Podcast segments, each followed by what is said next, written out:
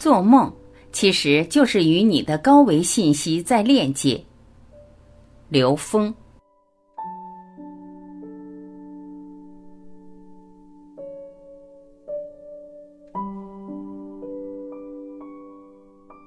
其实我们一入睡就做梦，梦是什么呢？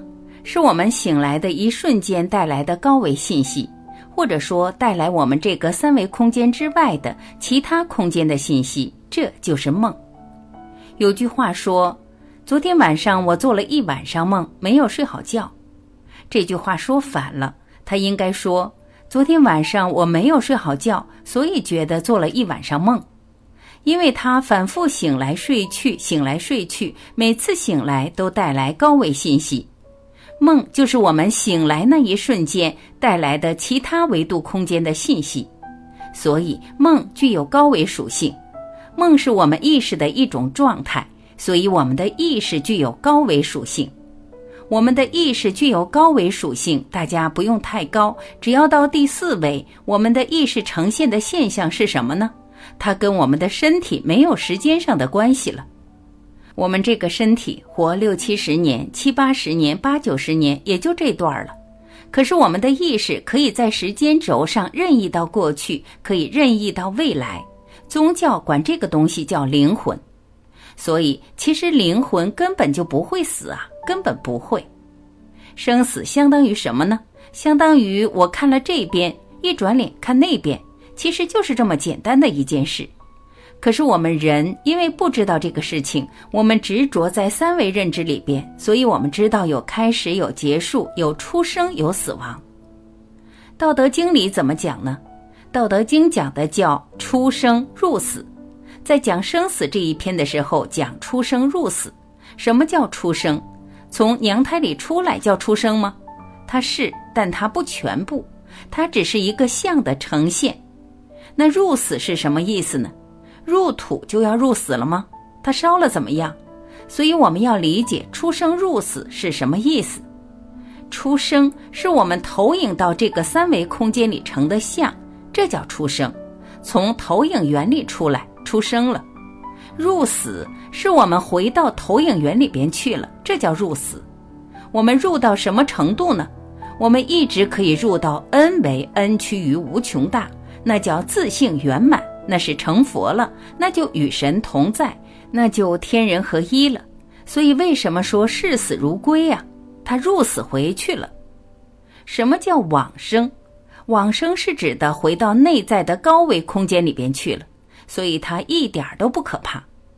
对于有些修行人来讲，这是喜事儿呀。他完成这一世的功课了，他在这个考场上交卷子了。当然，也有人提前交卷呀。有些修得好的人，他可以提前交卷；那有些修得不好的，他提前下课了，对不对？有这种可能，这也有可能。但是正法要求我们的是什么呢？珍惜生命。为什么？你在考场上每一分每一秒都有机会提升，都有机会更好的完成你的题目。所以，真正的正法，他尊重生命，他知道每一分钟都是你提升你自己境界的机缘。就像在考场上，我们没做完题之前，我们不可能提前交卷，除非知道自己没戏了，做不下去了，不做了，放弃了。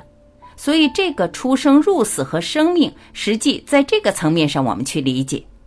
当科学定义到 n 为 n 趋于无穷大的时候，我们对我们的生命会有另外一种认知，它跟我们宗教里边说到的高度契合，所以它对我们灵魂的存在。灵魂所谓不死多科学呀，到第四维就科学了，但你放在三维空间就不科学了。放到三维空间觉得死就结束了，什么都没有了。其实不是，我们这只是一个相，一个叫缘起的东西。什么叫缘起？佛教语言太精妙了，它为什么不说开始结束？就是因为在第四维根本不存在所谓的开始跟结束，它没那个时间点，它任意可以颠倒，但是它呈现的三维的投影的像，这叫缘起。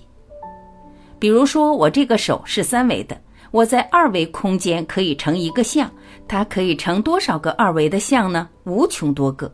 那这无穷多个像之间，它是有关系的，什么关系呢？决定于我这个手。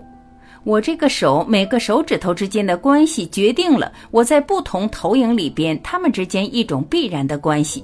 这个东西就叫缘。这个缘一投影出来，这就是缘起。我这个大拇指和小拇指这么投影下来，它们俩不相交，这叫有缘无分。这么着一相交重合了，这叫缘分具足。我们今天缘分具足，大家在一块儿了。所以佛家说的这么科学，它不讲时间，它超越时间概念了，它叫缘起，而且它还讲究一个缘，它讲究法缘、道缘、佛缘。这什么意思呢？在不同维度上，它的方向是往高维的方向，往最高的投影源方向建立的那个缘。越高，它呈现的是法缘、道缘，到最后实际就是佛缘、道缘的关系。所有的缘其实都来源于最高的投影源。其实每个人的缘，到究竟来讲，全是佛缘，全是道缘。至于你走哪条路，那就是法缘。在《金刚经》里说，一切贤圣皆以无为法而有差别。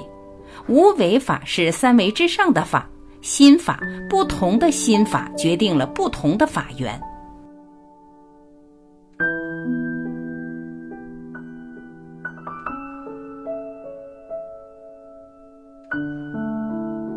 感谢聆听，我是晚琪，我们明天再会。